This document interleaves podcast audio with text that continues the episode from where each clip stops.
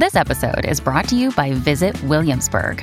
In Williamsburg, Virginia, there's never too much of a good thing. Whether you're a foodie, a golfer, a history buff, a shopaholic, an outdoor enthusiast, or a thrill seeker, you'll find what you came for here and more. So ask yourself, what is it you want? Discover Williamsburg and plan your trip at visitwilliamsburg.com.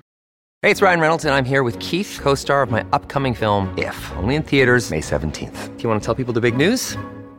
All right, I'll do it. Sign up now and you'll get unlimited for $15 a month in six months of Paramount Plus Essential Plan on us. Mintmobile.com slash switch. Upfront payment of $45 equivalent to $15 per month. Unlimited over 40 gigabytes per month. Face lower speeds. Videos at 480p. Active Mint customers by 531.24 get six months of Paramount Plus Essential Plan. Auto renews after six months. Offer ends May 31st, 2024. Separate Paramount Plus registration required. Terms and conditions apply if rated PG. Hello, everybody. This is Marshall Poe. I'm the editor of the New Books Network. NBN listeners like to read books and buy them. So we thought we'd tell you that right now, our friends at Princeton University Press are having a remarkable site wide sale. You can get 50% off books, including ebooks and audiobooks, with the code 50, F I F T Y, at checkout until May 31. You can save some real money on Princeton University Press books. I encourage you to go there and check it out. Welcome to the New Books Network. Hello, this is Stephen Bittner, host of History X Silo and special topics editor at the journal Kritika Explorations in Russian and Eurasian History. History X Silo seeks to do something new in the world of podcasts. It asks historians to look outside of their expertise silos and to engage the scholarship of other historians who work in different geographical or chronological areas. This is perhaps easier said than done. Historical expertise is hard earned, often over many years. With historical training comes a healthy amount of intellectual humility. We do not tread on unfamiliar ground, we quickly learn. Yet the editors at Kritika believe there is something valuable to be gained by encouraging historians to step beyond their comfort zones. We envision History X Silo as a place where historians can broaden and compare perspectives within the historical field and to reach beyond it to a broader public that is hungry for informed analysis. If you are interested in the mission of History X Silo, or if you think you have an idea for an X Silo conversation, please do not hesitate to reach out to me.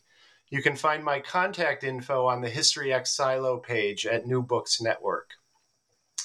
Today, for our inaugural episode of History X Silo, we have arranged a conversation between a historian who has written about the collapse of the Russian Empire in World War I and a historian who has chronicled the fate of the autonomous city of Fiume, present day Rijeka in Croatia, in the aftermath of World War I and the collapse of the Habsburg Empire.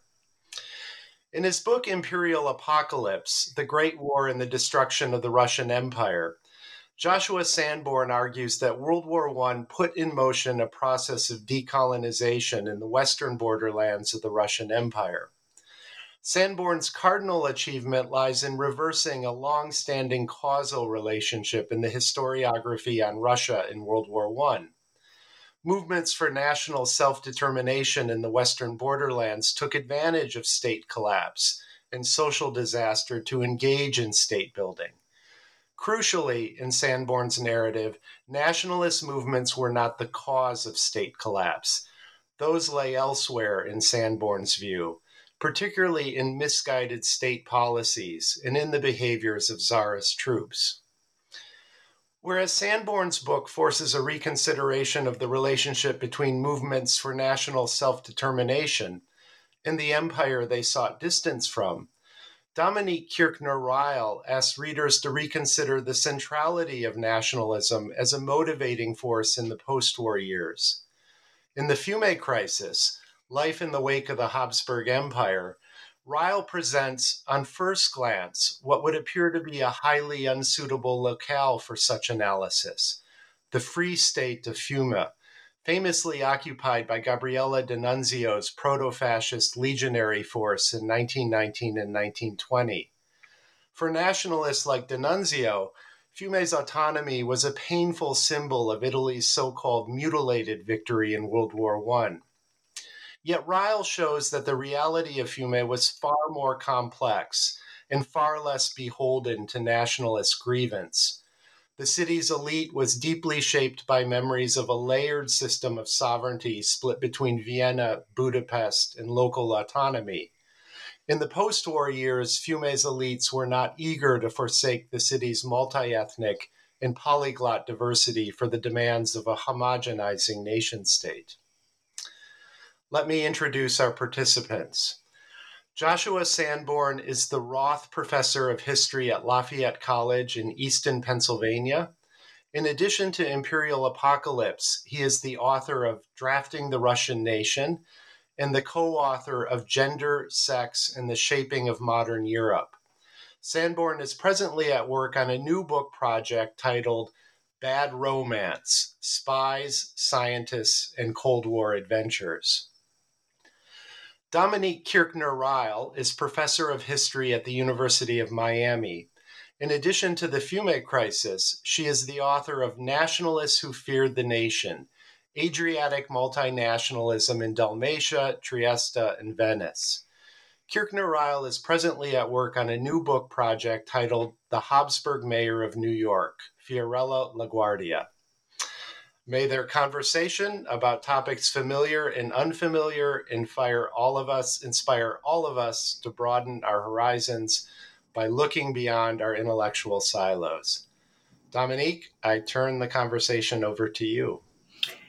Thank you so much for having me, and this is really fun. Uh, we all, who are professors at institutions, have spent our lives talking to people outside our fields. In graduate school we all were in cohorts that were not just studying the same thing. And i think we all learned interdisciplinarily not just outside of the discipline of history but also certain geographies and chronologies. And all of us if we were lucky enough to get hired and josh and i were lucky um, are in departments where we're the only ones that do what we do. So though this might sound like something that never happens, in many ways, our entire profession is built on being able to talk and learn together um, outside of our specialty. So I love this idea. Uh, I also am so happy I'm with Josh because I'm his stalker. I met him at a conference this summer and I'm like, ah, I know your book. so being asked to talk about this book is, is exciting for me. And it's also just, it's unfair. I wrote a book about 50,000 people. this is a book about over 160 million people. I wrote a book about maybe three years. This book, in many ways, is about 15 years. Uh, so the difference in scope uh, of the two books is is is you know boggles the mind. But i do think that there are things that are very common. And and and stephen i think you just emphasized the major one which is what is the uh, importance of nationalism and trying to understand the dissolution or the collapse or the breakdown or the breaking of empire. And maybe we can talk about that in a second but in rereading the book this week I kept on stumbling over the word, word colonial and decolon- decolonization. And I know that's intentional. Um, but I was trying to think about why it's such a hard word for me as someone who studies Central Europe. I understand, I think, and Josh, I'm just asking you to, to expound on this. I, I, I understand how you are defining colonial, and you're kind of using colonial and, and imperial interchangeably. And you, you discuss at one point that it's about the subjugation of peoples and places, uh, power structures of inequality, where where this where the structure of of of the of having the czar on top and the and the rest of the world on the bottom um, creates a, a situation that is upended with increased um, power structures, struggles, and experiences that happen outside of the centralized state, hence decolonizing and colonizing. If someone used those words for the Habsburg Empire, I would consider them nationalists. I would consider using the word colonial and decolonizing as, in some ways, pushing the I, the the cohabitation with empire as something foreign, as something imposed, as not participatory. Now, I'm I'm very aware that the Habsburg and the and the Romanov empires were different, but but I, I'm really wondering um, about that, and I was also wondering about this thing about Russia and the rest. If I can't think of any part of the Habsburg Empire that I would call Austria and it would mean something, or Hungary and it would mean something less difficult than than empire. Uh, so I was wondering also how you're dealing with borderlands and and core and uh, and and those things, and and more just to figure out what these terms give us in using them or not using them. Yeah, that's uh, that's been a question that I've been thinking about for a long time. Uh, even as this book was in preparation and I was giving lectures, talks at places about it. Um, and I was insisting on this colonial uh, and uh, terminology, but especially on the notion of decolonization. I got a lot of pushback. Uh, a lot of people um, uh, had some of the same reservations that that you did, and and that extended into reviewers of the book, uh, which, where I think that criticism is probably the most the most common criticism uh, of the book, and I think it points to to two things, uh, one of which is my fault, and one of which I think was uh, the fault of the field. So uh, I'll start, I think, with with what my fault was, which was to I made a conscious decision to not do a deeply theoretical introduction in which I talked about questions about what I mean about decolonization and colonization, about the differences between you know different sorts of empires. I I um, I, I, dealt with that re- relatively briefly. I dealt with it more extensively in a in a different article I did in a in a collected volume, which of course you know gets less read than than than the book than the book does. Um, and uh, and so that was you know that was um, and, and, the reason I, I, very consciously did it was that I was aiming for a broader audience, and I thought that maybe the first step that we took together maybe ought not to be a super heavy theoretical examination of these terms of decolonization and empire and and what readers really needed was an explanation of, of what the Russian Empire was, where it was, what what the peoples were, what their recent histories had been. So it was a conscious decision, um, and um, but again, that that that that was certainly my fault not to have explored that more deeply at some point in the book. But I also think it, and it was a problem of of the field, and not just the field of Russian East European history, because a lot of the pushback I got was from non non Russianists. So I'd go and give talks, and folks that focus on African history or Asian history would also say, "Look, what you're talking about is um, is, is, not colonialism and decolonization."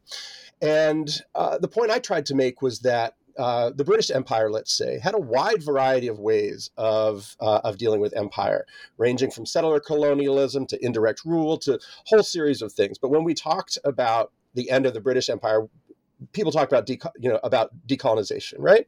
Same thing with the french empire right? So so this was um, it was being attached to a particular moment the post world war ii moment. Um, and um, and so that was one thing. The second more substantive one was of course, that there was a, a much greater um, uh, focus on race uh, in the post World War II period, both as sort of a means of domination, but also as a means of resistance. And so there are definitely differences between decolonization in the post World War II and the post World War I era. But my attempt to try to uh, to try to recover these words, uh, uh, or recover the word in particular of decolonization for for the Russian Empire, was an attempt to put that put this experience into the larger process of empire and, and, and imperial dissolution over the course of the 20th century. And and as you know, Steve mentioned in his in his summary, like one of the key things that one finds when one reads about decolonization in Africa and Asia is the real importance of states and and the importance of, of state collapse to those processes, um, and then a number of things that follow from it. And you know, I won't go into that you know now maybe we can talk about it more later but when we think about dynamics of violence when we think about dynamics of political entrepreneurship when we think about the rebuilding of new multi-ethnic states in the regions that used to be empires there's actually a lot of commonality with what's happening in in um, in the Russian Empire and and beyond. And like these other empires, the Russian Empire also had different modes of imperial control. If we look, you know, I start my chapter on revolution in Central Asia, and you know, colonialism in Central Asia looked different than uh, than Russian imperial rule in Ukraine. And so so all of those things were things and so that would always be my my retort to people would be to say well if we call what happens to britain and france decolonization despite this wide variety of of ways that people are are, are existing there why shouldn't we um, think about russia in that way? And i'm wondering whether as you know as as we all know there's been a big surge in talks of sort of decolonizing the field uh, in the wake of the russian invasion of ukraine last year um, and you know, and so this is a word that is now sort of um, being talked talked about more, uh, and talked about more in areas that, frankly, I was I was I was criticized for calling sort of uh, colonial and using the term decolonization for when this book came out eight years ago, and um, and as you suggest, some of this might be classed as national or nationalist. Absolutely, it is. But I, I do think there are broader things that that we might consider in that um, in, in, that relationship. So, um, you know, I, I you know, I, I, still feel good about using that term decolonization, um, uh, uh, despite the fact that you know that it has caused, I think, some um, some some some scholarly um, some scholarly pushback. I think that I mean so much of the history of the Habsburg Empire is used in the making of the, the successor states, right? As a as a way of blaming, you know, you need to have a good like birth story. you know, we got out of the prison of empire and now and so that that image of colony I think was which was used, and that is a word that was used at the time. Um, and so it doesn't it, it, it, but it was it was a very weaponized word, and so I, I understand exactly what you're saying, and I can understand why uh, someone working on uh, Congo would have a problem with us talking about decolonization. But but uh, but but I, in the Habsburg in the Habsburg post uh, post Habsburg world, it was a way to wipe one's hands of responsibility of what happened everything before 1918 and so i was wondering is this also something that you see if you if your book had continued even further? Um, is this something that gives the soviet state um, you know separates it out even though so much of the state is actually the same geography as the empire yeah, I, and obviously this has been a question that has consumed um, historians of the early Soviet Union for for a long time. This question of the relationship between empire and nation in, in the Soviet Union has been a pretty has been a pretty vibrant field for, yeah, for well, ever since sort of the twenties, and but but especially uh, from from the nineties forward. And um, you know, it's uh, we don't see the same kind of rhetoric, right? Um, we, you know, and it's, I mean, we do see some of this sort of prison of nations rhetoric uh, emerging in emigre communities, of course, um, and and in you know in a lot of these nationalist diaspora communities, you know, this this is this is the rhetoric that's um, that's in play. But because Soviet nationalities policy is um, is so different, you know, from from the states around it and the successor states around it, and you know the fact that you know primarily because they have come to power, as I try to point out in the book, on an explicitly anti imperial stance, right? That one of the things that separates the Bolsheviks from its competitors in 1917 is how aggressively anti imperial they are, how much they um, insist not only on slogans of sort of rights to national self determination and, and everything else, but really sort of posing World War One as an imperial war. Um, resonated with a lot of soldiers in, in 1917 and led them to the conclusion that they should fight a defensive a defensive war, but not not seek to you know you know not not seek to be aggressive. So so that you know that experience is that in, in, within the Russian Empire is is really different as a result. Um, and so yeah, I don't think we really get um, that you know outside of outside of these emigre communities, the kinds of discussions just look a lot different in the 1920s in, in, in the Soviet Union. And this is what I'm trying to suggest. Although there, you know, the similarities that are there tend to be sort of state focused. Uh, you know, I'm trying to sort of wrap my head around this whole question. But you know, one of the things I sort of suggest without following up at the end of the book is that the Soviet Union is um, is in, is obviously a revolutionary state, but it's also a post-colonial state. And um, and what post-colonialism might mean in that um, condition, in that circumstance, might mean things like you know, how do we deal with regional politics? How do we deal with ethnic questions? What about the collapsed economy as a result of the of the state? What about these issues of large numbers of violent men with men with weapons. Like there's a series of things that um, that that define these these these post uh, colonial moments that you know that are you know that are that are kind of important. And I guess I'd like to sort of turn it back to. Um, to some thoughts on your book because you know at first glance i think people might might think that our books are actually talking about very different things that i'm talking about decolonization and, and, one of the main sort of argumentative lines in your book is about the the legacy of or the continued importance of empire uh, in the way that people are thinking about um, um, about their lives um, but I think actually there are more, maybe methodologically, our, our, conclusions might be different, but methodologically, I think there's a lot of similarities in that we're we're looking less at political rhetoric and more at political practices and social experiences to try to define kind of what's going on. And and obviously, what's happening in Fiume um, is, um, is, is is is really different. So whereas I'm gonna where I look at things like you know institutions of violence and coercion in terms of armed forces, militias, gangs you know, um, you take deeper dives into things like state control of currency, citizenship, and even like the urban visual tableau, like where people are flying flags and sort of flag politics uh, in, in, the midst of this crisis too. Um, the other, you know, big major difference is the territory we're studying, and you mentioned this b- before too, and because this plays into the sort of the factor of social experience. Um, and I guess I would just gloss this as saying that you know. Uh, Lemberg was not Fiume, Lviv was not Rijeka. Um, one of these cities was taken and retaken several times by large contingents of, of armed men, and the other wasn't really. Um, and one of these cities was a major international port, uh, and, and, and the other wasn't. So I guess the question I, I would have for you, sort of as our books enter into conversation with one another is which do you, of these factors do you think is leads to the diverging outcomes of, of our arguments? Is it more the different state institutions we study or the different territories we study? Hmm. well when i was reading your book again i was like maybe fiume is the finland of the russian empire. You know because the, the, degree of autonomy is so important for seeing this uh, the how they are um, uh, to, how, why would they want to keep an imperial system so alive is because of how much autonomy they already had.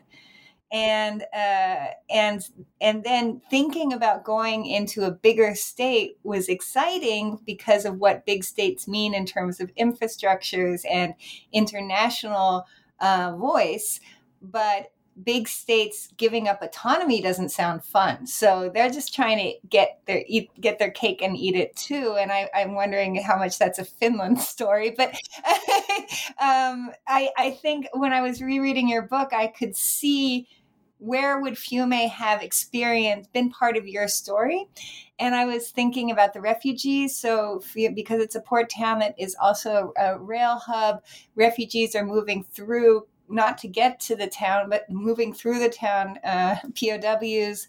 Um, also, a lot since Fiume was part of the Habsburg Empire, um, a lot of its soldiers were on the Eastern Front. They were in Galicia. They were taken prisoner. They were in those forced work battalions that you describe. They were sent to Italy because of nationalist manipulations of exactly what you describe in your book.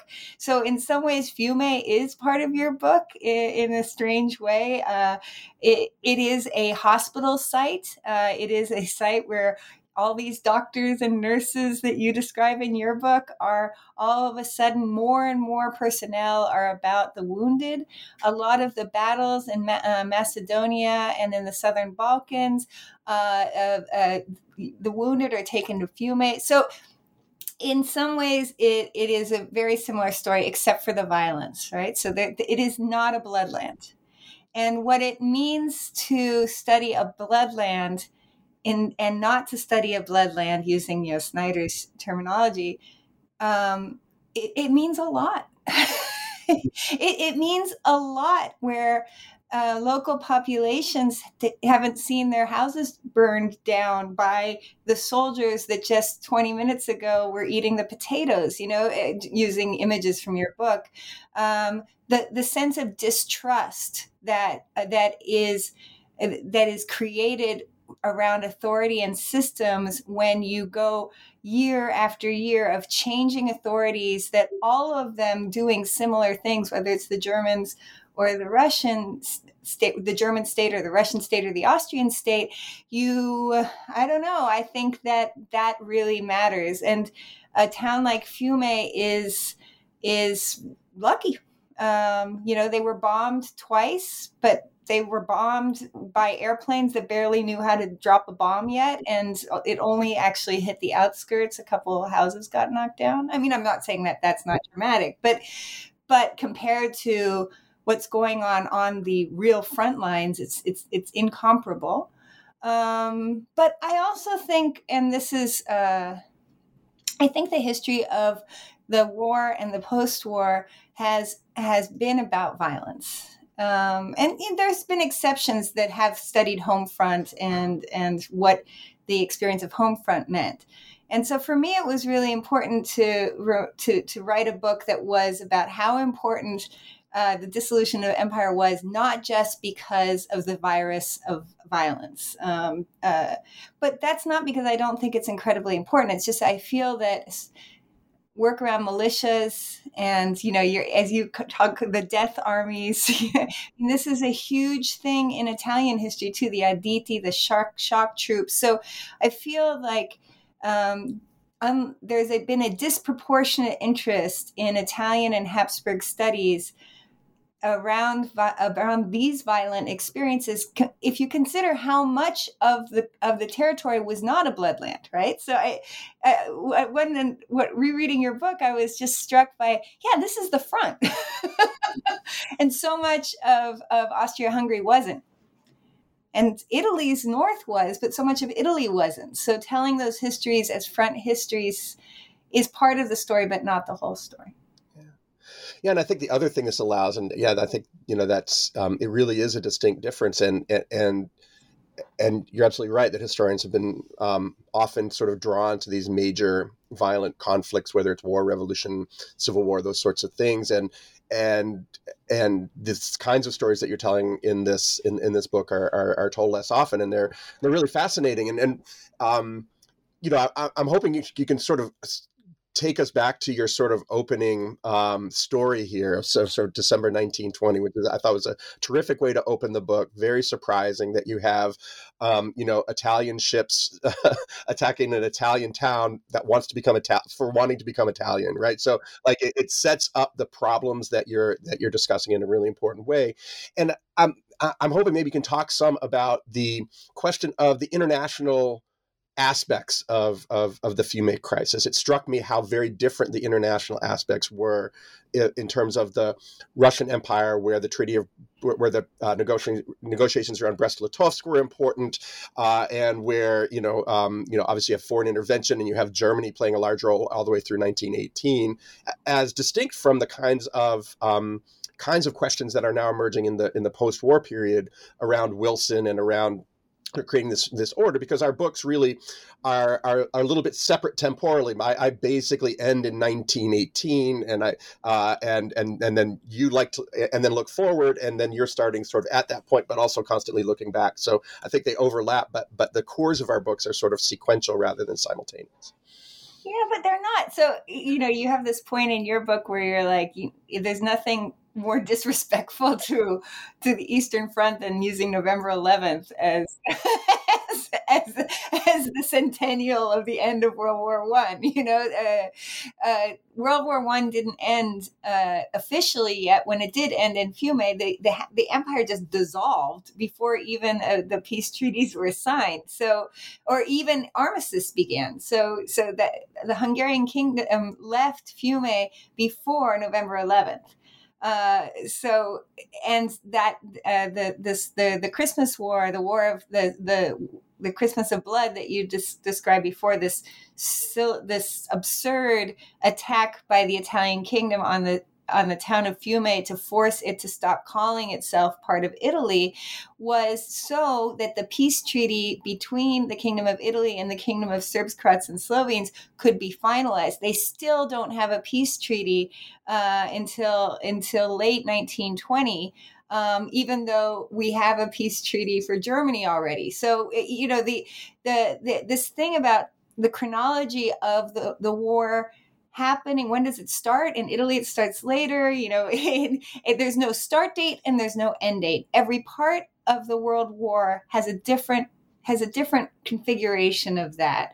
And what happens uh, with the Fiume story internationally is these are these people are are taking advantage of media and they're taking advantage of imaginations of of what the end of war means and this thing about militias is so important because the, the Fiume story is most famous, and I'm sure many people listening right now have never heard of it. It's very, very famous because it's used in many histories to help explain why um, the experience of soldiers during World War One, the you know to use uh, um, what's his name. Uh, the war that never ended. Uh, he edited your book. Uh, yeah, uh, uh, sorry. Uh, the the why why did the war not end? And part of the answer is because the experience of the war never got resolved for the men who fought. And the, what the, the peace they were given was not what they fought for, right? So we have this vision of the shock troops and the militias and these men with, with, with arms, as you describe also in your book, who, who are in a vacuum and start deciding to make their own peace the way they wanted. And the Fiume story is added to that list because of this figure of, of Gabriele D'Annunzio, this very famous poet soldier who came to the town of Fiume with 200 or 300, uh, you know, veteran shock troop people, this kind of people, militia and then hundreds more joined him. So the story fits so nicely with actually your history, right? Of these men with arms who are who are dissatisfied by the complete corruption of their state and everything is chaos and no one knows where the rules are anymore and everyone feels cheated and no one trusts anyone. And then these men, the militiamen, the shock troops, the the Freikorps, the whatever you the death armies come and they try and make their order based on this military experience. So Fiume sounds perfect. It just was all a lie. And so, what, why did anyone believe it? Because it was a play for the media. And so, the Fiume story, story in some ways, is a shadow play that that maps up perfectly with all the stories that are much more real that are happening in the Baltics, that are happening in Ukraine, that are happening um, all over the place. And and so this weird story works precisely because of an imagination that is almost you know maybe not global but it is trans transcontinental. Um, and and it and it and it is what power and political imagination is about. So even though Fiume is a very different experience than the bloodlands what people understand as dangerous is born there is born by those visions of rape and fire and mayhem. And I think that the reason the Fiume crisis lasted so long was internet. At first, it was Europe. It was West Westernish Europe, and it was an important port. But this fear of that violence that created this standstill. I don't know if I made myself clear. No, for sure. And and you know, it's it, one of the really great parts of your book. I think is describing how actually even the D'Annunzio occupation of the of the city, uh, where you can see why it has become sort of one of the origin myths of fascism and, and is linked to sort of fascist movements in terms of the charismatic and violent and dictatorial means all these sorts of things that that we know. You have this great scene of him sort of you know daring them to shoot him uh, you know I like it's sort of it, it's sort of you know easily you can see why this becomes part of the of the story of fascism. But at the same time um, maybe you can discuss a little bit more. It is also a place where um, women are voting. It's also a place where it sounds you liken it to Las Vegas, like it's where Italians go to get divorced. Uh, you know, it's it has this sort of um, this this lived history, and and again, eh, moving away from nationalist rhetoric and these origin stories and just saying how is it that people are living here? What does that tell us? And i think that's one of the real contributions of your book is to say actually you know this episode it could have ended a, a lot of different ways. It didn't have to end with mussolini like this story. Um, uh, it does end with mussolini and i'd like to hear you talk a little bit more about that too and, and even more broadly by the end of our conversation thinking about what what these mean today as you know as we you know i already mentioned about ways sort of I'm thinking about decolonization in different ways today. But um, as you think about sort of right wing movements and authoritarian right wing movements and, and fascism and proto fascism, um, so that's a lot. So take that's take, a lot. I I don't know. I always feel like, especially with the 20th century and um, and media and typewriters and a bureaucratized state with reports all the time and uh, you know telegrams and spies that are also sending their things and army uh, in, in, uh, information officers who I feel like we are getting information about the the 20th century that is things getting explained that that the authors of which are trying to make sense to who's supposed to receive that information. And so, I, to, to make to be a little clear, I feel like the history of uh, World War One, post World War One, and up until the 30s uh, is usually to try and make sense of the 30s, at least for uh, for for modern European history. And so that the, the, the stories that we've been told are not lies. They are based on, on experiences. They are based on uh, on paper trails. They are based on very smart people analyzing very a lot of information. But they're trying to answer a question about why did authoritarianism and nationalism seem like the best ways for the future in the 1930s?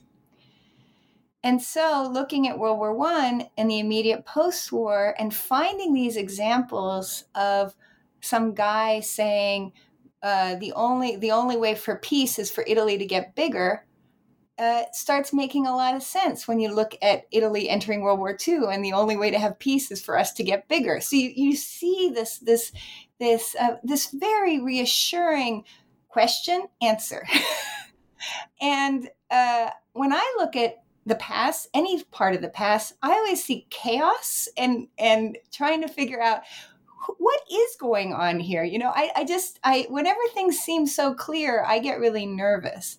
And so the book was really about well what if we don't take that answer and we look at everything that we're not supposed to be looking at? Would it look the same? And guess what? It doesn't um, it, I, I found the answer I was looking for. I, am just, I'm joking, but I, I just thought, what if you take a state, not a city, what if you take a state, the smallest state in the world, and you, and you, and you do a like um, a CSI Miami, you know, you, you take it to the autopsy and you just go, okay, how does this work? This state of 50,000 people, how does it work? And you don't go, well, everyone cared. and you know what you found or what i found and i think i mean i, I did a lot of research i, I kind of believe what i found uh, is that people were figuring it out. Uh, uh, when i was reading your book i was trying to think when if if what i did was doable in in, in your story and i i think that it's not. I mean i'm not sure but partially because there is a big state right? So so you can't you can't take a corpse and and autopsy it the same way because they don't they had a lot more they were answering their own questions in Fiume. They were a mini state. So you could autopsy a mini state. You can't autopsy Riga like that because Riga is not it, it doesn't have control. It, has, as you described it, you have local forces trying to solve problems. These technocrats that you're that you're describing, and I I found that really fascinating. I was trying to like think, ah, this is this is what's happening in Fiume too. These technocrats are are are are, ma- are making everything work under the media surface. But the difference is is that they don't have to work with against the Duma or against the Tsar or against the military. They they Fiume got it kind of uh, they, they, got kind of put on pause for military because of the inter-allied occupation and then because of D'Annunzio. And so they got to just be technocrats um, without, without outside interference to a certain extent. Um, but one way or the other, I do think in many parts of Europe, there was uh, much more of my story than has been told. And I do think, especially before the states were formed, so before 1924, if you looked in most of the successor states, you would find similar stories. If you dissected Poland, which is a mess, you would find people trying to figure out how to make it work. And what we have mostly about Poland right now is about nationalism and militarism and not about how to make it work. There, there is new work coming out now that is doing that. I mean, uh, is is doing amazing work on this, and uh, Catherine uh, Chancha, uh, Cianza, I don't know how to pronounce her last name, is doing this, and Zachary Mazur is doing this. But up until this point, it has been about nationalism and violence. And uh, so I, I thought of the book as kind of a let's look at the successor states before they become states. Yeah. Yeah, but I think it's really important to have those. Um, you know, to have that ability to sort of look at a at, at a close level, and and obviously, it's impossible to do that sort of on sort of on a broad Russian imperial scale. But you know, one of the things that that I tried to do in the book was to incorporate at least a little bit of that. I mean, you mentioned Riga, and I did a little bit. Um, I was especially interested in what happens in in cities and towns near the front line. That was where the sort of book project started. Was as a I was going to write like a daily uh, uh, history of daily life on frontline zones, and then it, it, you know transformed into something different over time. But um, you know, when you do look, when you go into archives in Riga or when you go into, you know, archives in Kiev, and, you know, Kiev was obviously further from the front, front line than, than Riga was. Riga was right on the front line um, for, for quite some time. Um, but then you do start to get some of these stories, uh, and and I think it does does more than just add color. That is to say, I don't think it's just a it's it's not just sort of a writerly strategy to sort of try to get people um, uh, involved in these individual stories. I, I, do think that it it it adds exactly what you're talking about, right? Which is to say that um, you know how how are people figuring this out? What kinds of, of mechanisms are they using, and and you know what what are they you know concerned about when you read all these letters, when you read all these police reports, and and you recognize that you know the main thing people are talking about at a certain point is maybe inflation, right? Which is something that doesn't get talked a lot about, uh, you know, eh, you know, um, uh, in, in in a lot of accounts, um, or they're really concerned about the fact that that the cops can't control the soldiers and and um, and that's also something that's um, you know that's that's a very very pressing interest. But also like tying into bigger things, whether it's you know in in Riga the sort of the position of Germans in the Russian Empire or, or whatever. So you know I think those are really um, I think those are are, are are really important, and I think that's something you, you do exceptionally well in the book, which is to have these individual stories um, that are linked to that to arguments you're making, and so you still get a sort of a sense of the people involved while still seeing how sort of they're they're playing into the larger larger arguments that you're making. Uh, the, the the saddest thing, I mean, rereading your book, the anti-Semitism is just.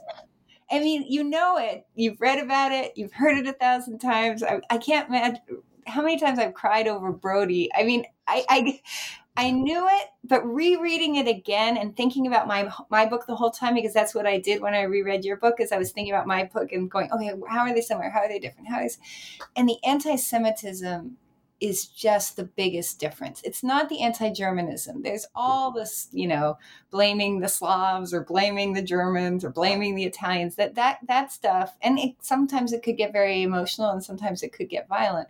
But the anti-Semitism is the the the the thing that I just don't see at all. I'm sure that people were anti-Semitic, and I found it a little bit in the archives, but not like this. It is so different.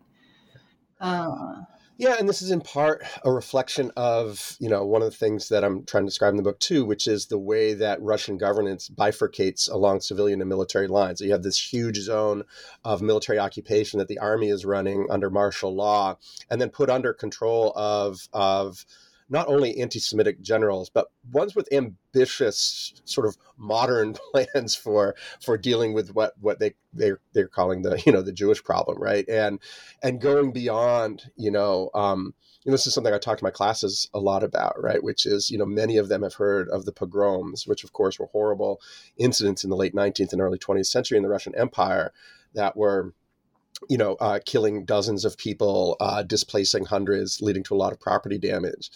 Uh, but then when you start to see the scales of what's happening in 1914, okay, we're not talking about dozens anymore. Now we're talking about hundreds of people being lynched, thousands of them being deported, and then ratcheting up through the Great Retreat in 1915, and then culminating in the in the largest sort of uh, anti-Jewish terror campaign, which is in 1919 in Ukraine, led by white forces. And and you know you see that that, that just flowering. It's it's not really anti Semitism. It's uh, not, or I should, it's not just anti-Semitism. It's the it's the marriage of that anti-Semitism with these with these massive um, coercive and political instruments, and and that is it is it's it's um, it, it, these are horrifying, horrifying stories.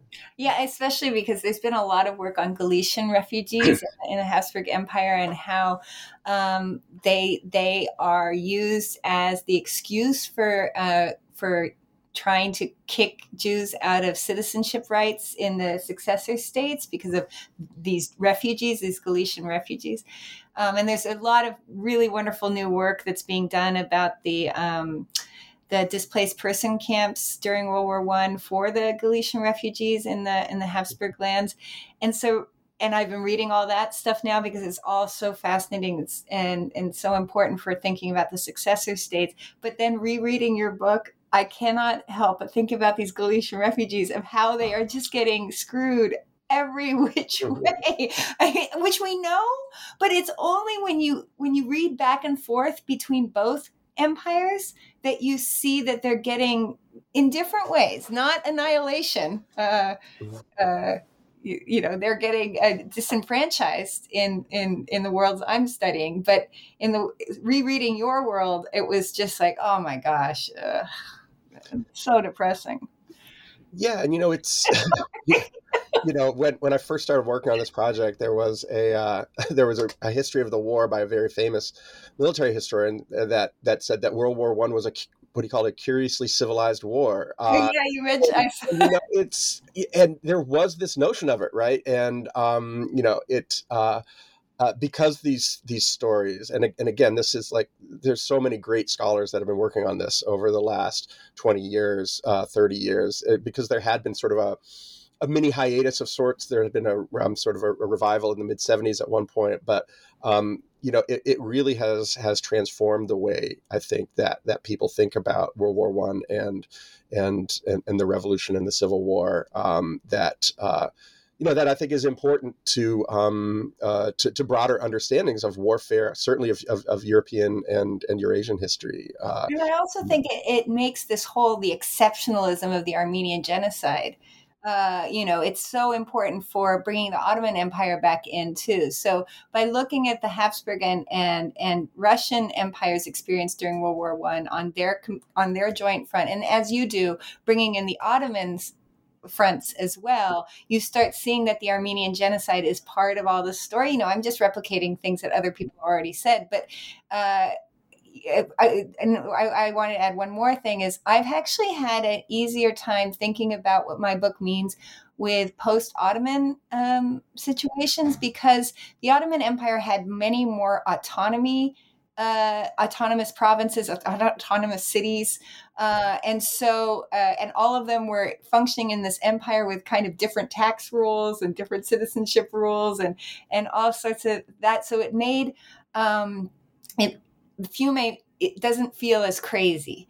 And when I was uh, what I was wondering partially because you know I just don't know how you know and you do say that there's there's no one Russian empire, but how much is autonomy oftentimes I've noticed in your book you talk about people talk about autonomy because they're not ready to talk about independence yet.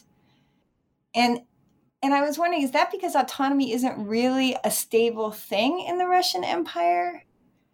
Uh, yeah, this, you know, I think it's because, and again, this corresponds to a great degree eh, with what happens in other decolonizing um, circumstances. You know, if you read some of the work of, of Fred Cooper in Africa on Africa and, and so forth, like federalism is a, is a really important stage for people to think through what it might mean to be you know a, um, a multi-ethnic state without you know Im- imperial coercion or imperial subjugation um, and you know part of this i think is is just um, a little bit of political inertia. Some of it is um, not wanting to, you know, sort of declare independence, which is a very dramatic step in, in, very uncertain times. But I think there there are these these these legacies. People do think through them, and it, and it relates almost, you know, relates to what you're discussing in Fiume also, right? That sometimes people are like, well, do we want to be a small part of the world or or a constituent part of a big power? Um, that the answer to that question isn't obvious in particular for people who are already in the realms of power right federalism is an elite discussion um, for, for, the most part and so um, as as people think through right you, after the February Revolution, people are like, okay, we have to figure out what's going to happen. At some point, we'll have this constituent assembly. You know, that's one of the things that's that's that that's on the table. And federalism is it becomes exciting for people, right? And um, and all sorts of political actors start to use the language and try to uh, tweak it in their own way. And you know, notably, the Bolsheviks do too, right? I mean, the Russian Federation is the is the Russian Federation for for for a reason, right? That and and obviously, there's a long history of sort of um, Marxist discussions of, of, of federalism and, and, and, those sorts of things too. So, you know, I, I think it's just it's it's an organic part of many decolonizing moments. And you know, I, I focused in particular on Ukraine and and in retrospect, what seems to be a reluctance to de- declare independence. They wait very, very late, you know, even as everything is falling apart around them. They're like, well, we want a part in the new empire. And it's really only on the eve of Brest-Litovsk that they're like, yeah, we're, you know, we're, we're going to declare, we're going to declare. When, when I was writing the book, um, I was very fortunate to have gotten a fellowship at the American Academy in Rome. And um, I decided, you know what, I'm going to write the hardest chapter first. I had already decided I was going to write about the pillars of the state like using a Char- Charles Tilly thing and um, and do you know law, citizenship, money. So you know I don't know much about money, so I was, I was like, okay, well I'll do money first.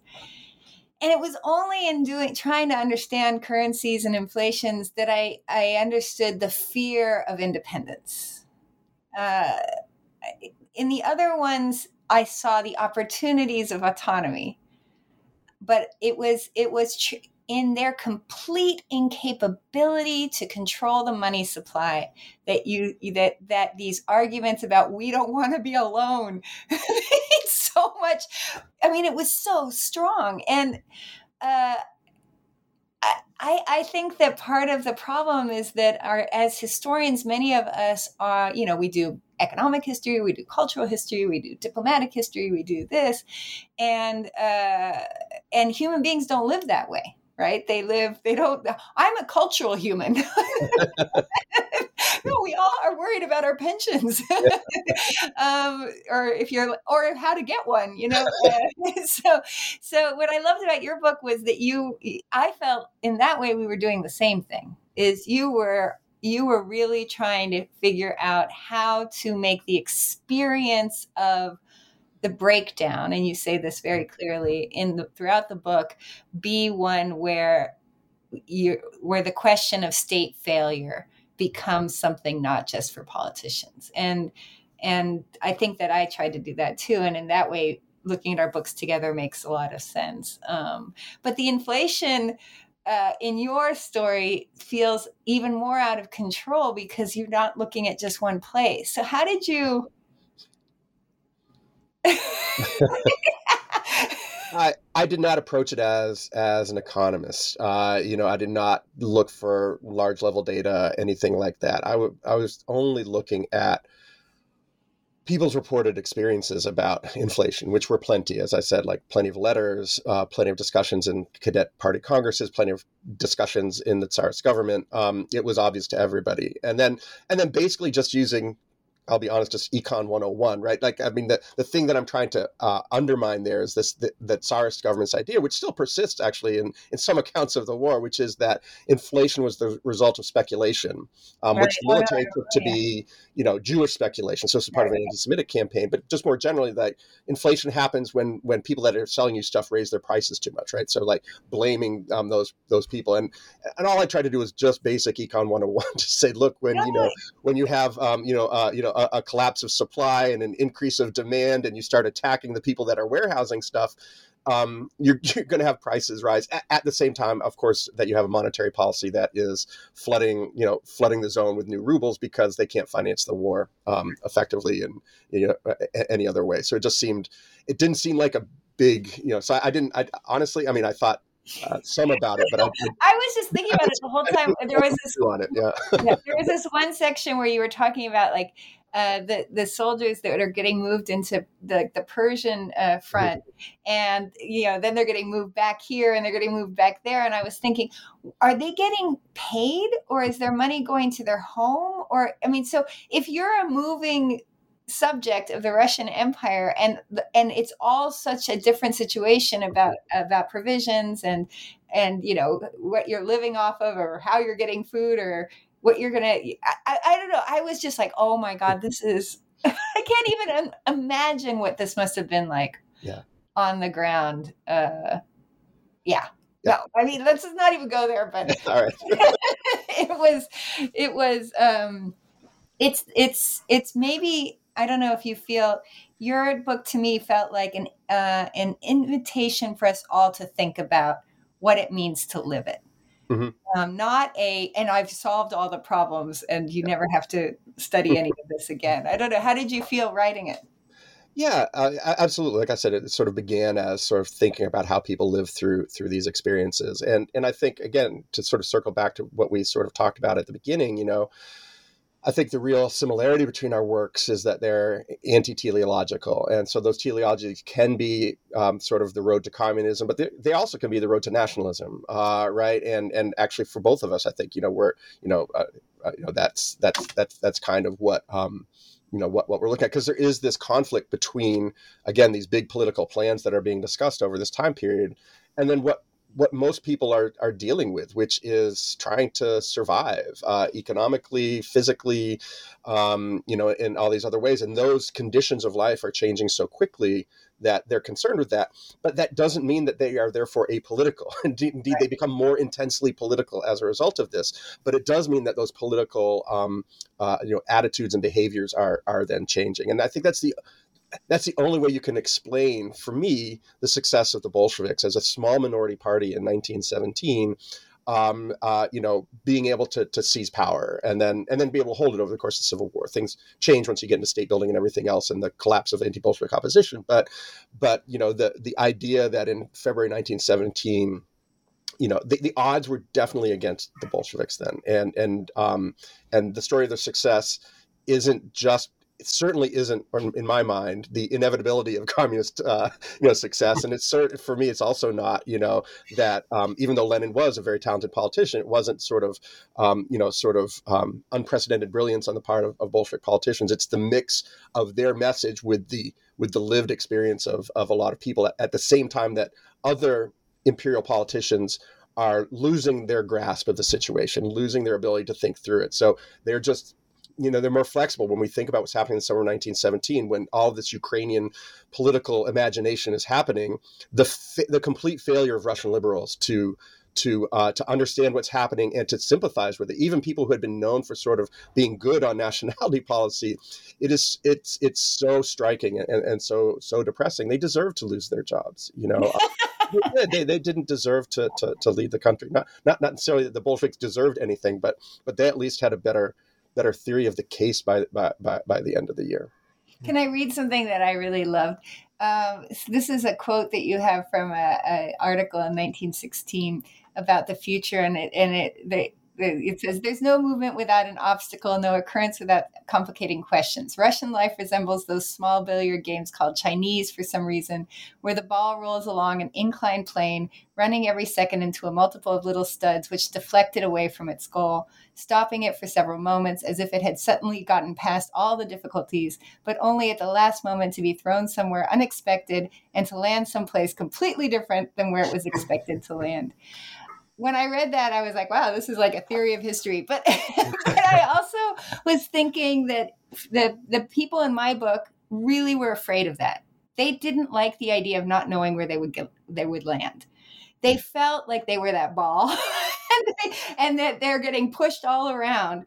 But this idea of figuring out where to land was absolutely of number one importance and i and the difference um, also as a historian is I didn't have to end up in a state because all the states that this place ended up in have dissolved in the meantime. The Habsburg Empire, gone. the, the, Kingdom of Italy, gone. Uh, Yugoslavia, gone. you know, now it's in Croatia. Come on, Croatia, I'm rooting for you. But, but, uh, but it, I, I got to write a history that didn't have to explain the state it's in and I was wondering if that felt different for you because you're at, you actually end your story with the state that's getting made out of this. Uh, well, uh, Josh and Dominique, uh, that was riveting. And I can see the hardest part of being host of this podcast is going to be staying quiet. Uh, but uh, on behalf of the editors of Kritika, I, I want to thank Dominique Kirchner Reill and Joshua Sanborn for their conversation today. Uh, you can find the titles to the books they have discussed on the History X Silo page at New Books Network. Uh, please keep an eye on the History X Silo page for our next History X Silo conversation, uh, which will feature Anna, Anna von der Goltz of Georgetown University and Juliana Fürst of the Center for Contemporary History in Potsdam. Thank you to both of you, uh, and goodbye.